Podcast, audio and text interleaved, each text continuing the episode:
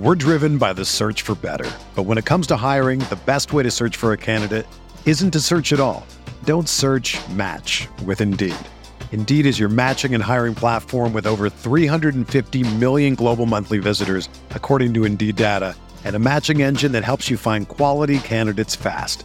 Ditch the busy work. Use Indeed for scheduling, screening, and messaging so you can connect with candidates faster.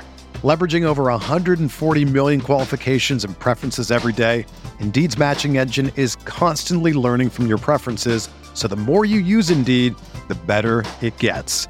Join more than 3.5 million businesses worldwide that use Indeed to hire great talent fast. And listeners of this show will get a $75 sponsored job credit to get your jobs more visibility at Indeed.com slash BlueWire.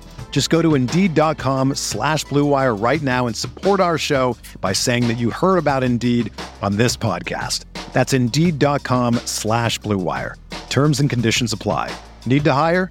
You need Indeed.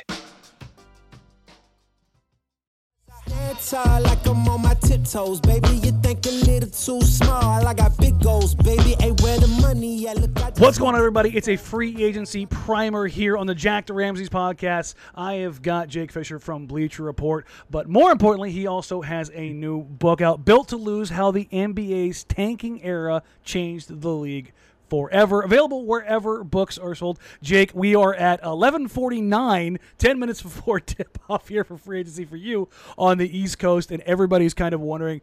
Grand scheme was going to happen in the NBA, but here in Portland, we're focused on really one name and one name only, and let, let all the dominoes fall where they may.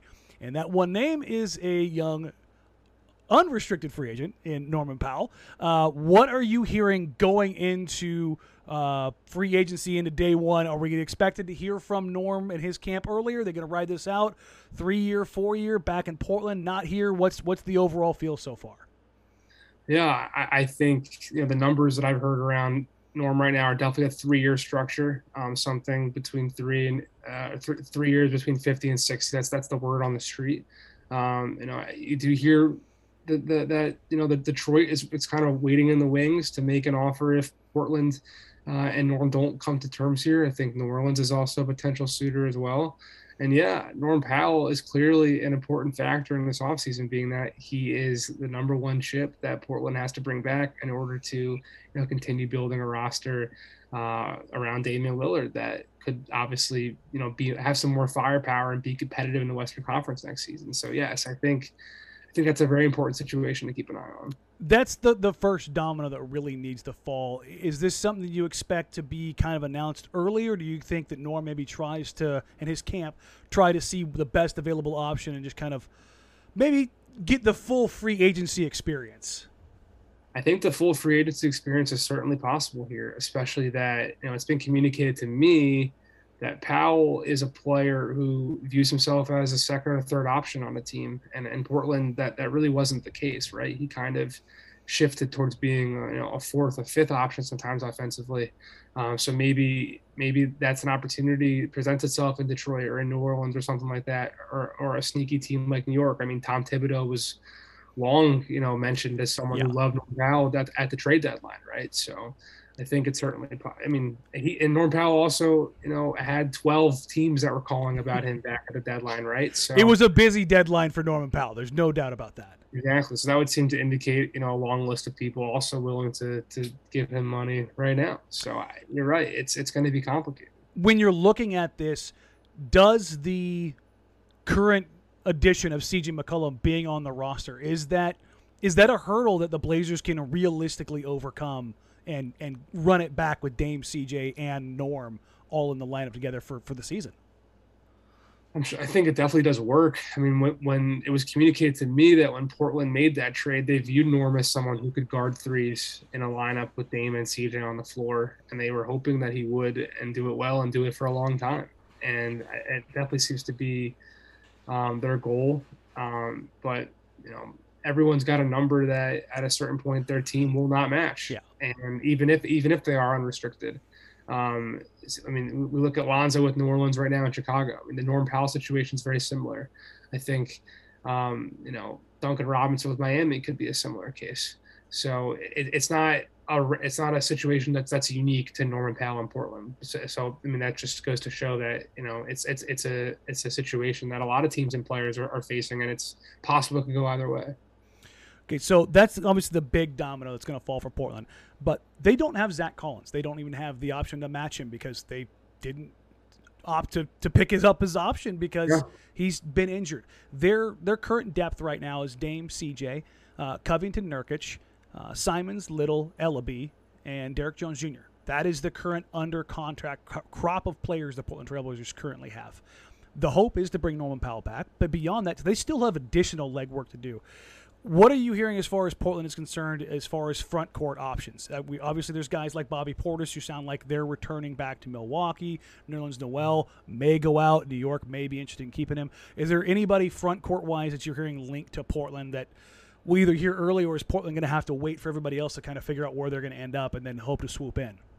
Yeah, the big man market is pretty centered on Toronto, Dallas, San Antonio, New York right now. I have not heard Portland really there at all.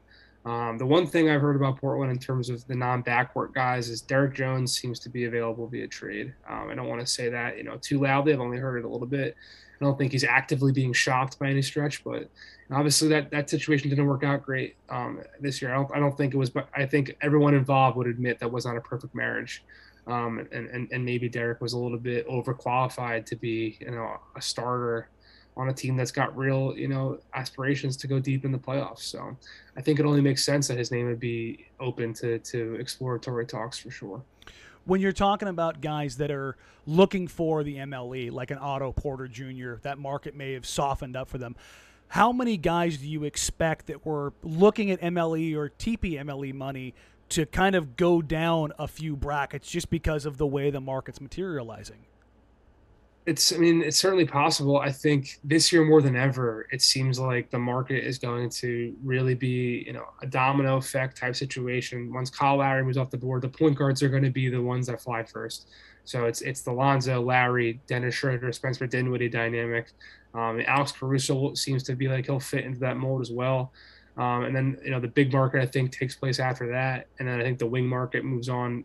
I think that's kind of the cycle we're, we're, we're going to be seeing here um, so you know, for uh, for the Otto Porters, for the other mid-level type guys, I mean, I, I think the, these bigger dominoes have to fall first, and I think I think you know the teams with all the cap, New York, San Antonio in particular, those two teams, like they're gonna, and Oklahoma City as well, like they're gonna be sitting, I think, sifting through the rubble at the end of you know the beginning of, of the, the beginning of the madness, being that those teams seem right now to be linked as secondary choices to, to other teams. The only person, the only player I've heard in that you know top tier, let's say the top couple tiers that has their sights set on New York and wants to play New York right now is Kelly Oubre.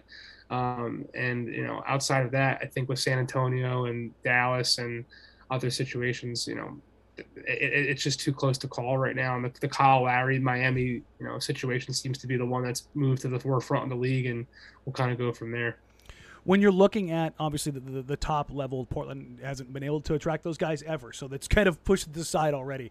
Are there any guys that you're hearing front court, back court, otherwise that Portland is at least on the list, the secondary or third considerations when you're talking about wing or or backcourt players? I'm sorry that I really haven't heard much. I listen. I need you to say that too because I've heard the oh. same thing it's, it's, I mean, that could be that could be good, that could be bad, right? Yeah. I mean, there's a lot of teams that like to do their business clandestinely, and which Neil does, which Neil likes to do, and you know, maybe they've got some some ducks in a row and chickens lined up and yeah. they're ready to hatch all those metaphors. Um, but no, I mean, I have not heard that. Even guys like Kelly Olynyk and Daniel Theis and you know Lauri Markkanen. I, I, haven't heard anybody linked to Portland at all. It's been Detroit and Houston and San Antonio and Dallas and.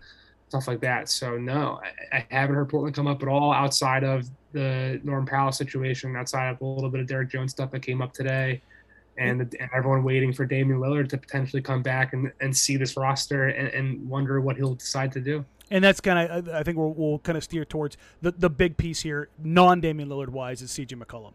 I, I had heard, you know, discussions were had, very topic level, topical levels, uh, but nothing ever went anywhere if the Blazers are going to move off CJ McCollum, when do you think that happens? Uh, For me, I'll, I'll give you mine. I think it's a, a late free agency period. We're looking like August 10th, August 12th, after everything else has kind of been settled. You, are you in that mindset, or do you think it's just it's already a non-starter and they'll go into the season with him? I, I would agree with that. I think the same timeline with Ben Simmons, and that's not to say they'll be traded for each other, um, but I think you know trades can happen at all times, right? Once the league calendar is flipped, free agency is flying right right in the moment, and and I think that that recency bias, that you know that timeliness is something that you know people are going to be, teams are going to be focused on that market pretty quickly here. And once again once once the dust kind of settles a bit and you know maybe one team didn't get their guy or you know someone takes a surprise offer from you know a team you know that wasn't expecting to um, you know then I think maybe those trade scenarios pop up. I mean, I wrote about that Pascal Siakam, CJ McCollum framework that's been discussed, but I was told it didn't go very far. That's the only real thing I've heard mm-hmm. CJ, and it was that, and and what I heard was again that it didn't go very far. So I, I think that might be an indication, yes, that CJ could could be there for a bit here, but also I think it's going to take the perfect deal to move him. As much as you know, the pressure is now on, of course, to find a better roster to supplement Dame. You know, there's a, there's obviously so much history there, and Neil Olshey is, is said to really have a soft spot and a fondness for his backcourt pairing. And you know, Dame I think has been loyal to CJ throughout all of this. So you're right. If it's going to happen, I think it would be later on in the summer and more of a surprise, maybe like not a last second type move, but you know what I mean, something that is kind of an heading into camp. It wouldn't be out of out of, or I should say, heading into summer league. It wouldn't be obscene to all of a sudden hear about a deal day two, day three of summer league. Would agree, especially when you know front offices convene and guys. Everybody's in Vegas together, and yeah, that's that's kind of where start flowing conversations start happening. All right, I'm going to get you out of here on, on this. I, I, want you to call a little bit of a shot. Who's the guy who ends up surprising everybody with the amount of money that they get on the high end? Hmm. I mean, I think people will be surprised how much uh, Tim Hardaway gets. I, I, do. I think he's someone that's going to have a pretty robust market, and um, it could it could push close to twenty million dollars, which I don't think a lot of people really would have expected. You know, at a certain point. But he had a hell of a year last year. He's got a lot of teams with interest. So I think that's the one. Who's the guy on the flip side of this who everybody's thinking is going to sign real quick and maybe is still there day five, day six, day seven, and ends up taking less money? Well, Dennis Schroeder, you know, wanted that 484 number, and or wanted more than that. Somebody's going to get an agent fired. Yeah, and and now you know I heard the Knicks were prepared to offer someone 100 over four a couple weeks back, but you know then you know now it sounds like maybe the, the Knicks will probably be offering more of like a four over a 40 over two type deal. I, I don't think Dennis Schroeder is going to come close to that 84 million that he turned down, and that's going to be a big loss, obviously.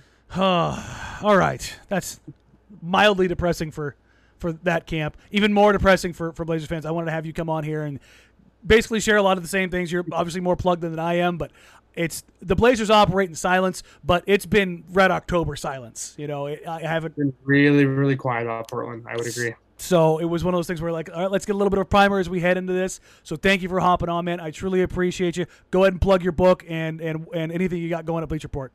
Yeah, I wish I had more for you, but there's definitely more. There's definitely more in the book. Built to lose: How the NBA's tanking era changed the league forever.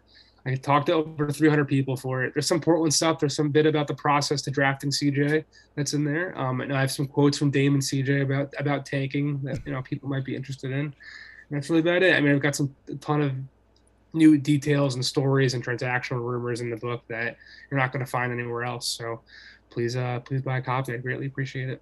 All right, thank you, man, for hopping on. I appreciate you guys for this free agency primer here on the inaugural weekend for the Jack Ramsay's podcast, part of the Blue Wire Podcast Network. Guys, like, rate, review, subscribe. Remember, it's a new podcast, brand new feed. Sprague and I will have you covered each and every day throughout the season. Make sure you subscribe to the feed, and we'll catch you next time. Mm, bye. my tiptoes, baby. You think a little too small. I got big goals, baby. Whether you're a world class athlete or a podcaster like me, we all understand the importance of mental and physical well being and proper recovery for top notch performance. That's why I'm excited that Unifyd Healing is sponsoring this podcast. Unifyd Healing is a new and super innovative global network of wellness centers powered by Energy Enhancement System, or EE System. If you haven't heard of the EE System, you'll want to listen up. This technology promotes wellness, deep relaxation, purification, and rejuvenation. At hundreds of locations across the globe, access to a center is easy and affordable. Interested in experiencing the EE system technology for yourself? Go to unifydhealing.com slash bluewire to learn more and find a center near you. That's U-N-I-F-Y-D healing.com slash bluewire. No material or testimonials on the Unifyd Healing website are intended to be viewed as medical advice or a substitute for professional medical advice, diagnosis, or treatment. Always seek the advice of your physician or other qualified healthcare provider with any questions you may have regarding a medical condition or treatment and before undertaking a new healthcare regimen, including EE system.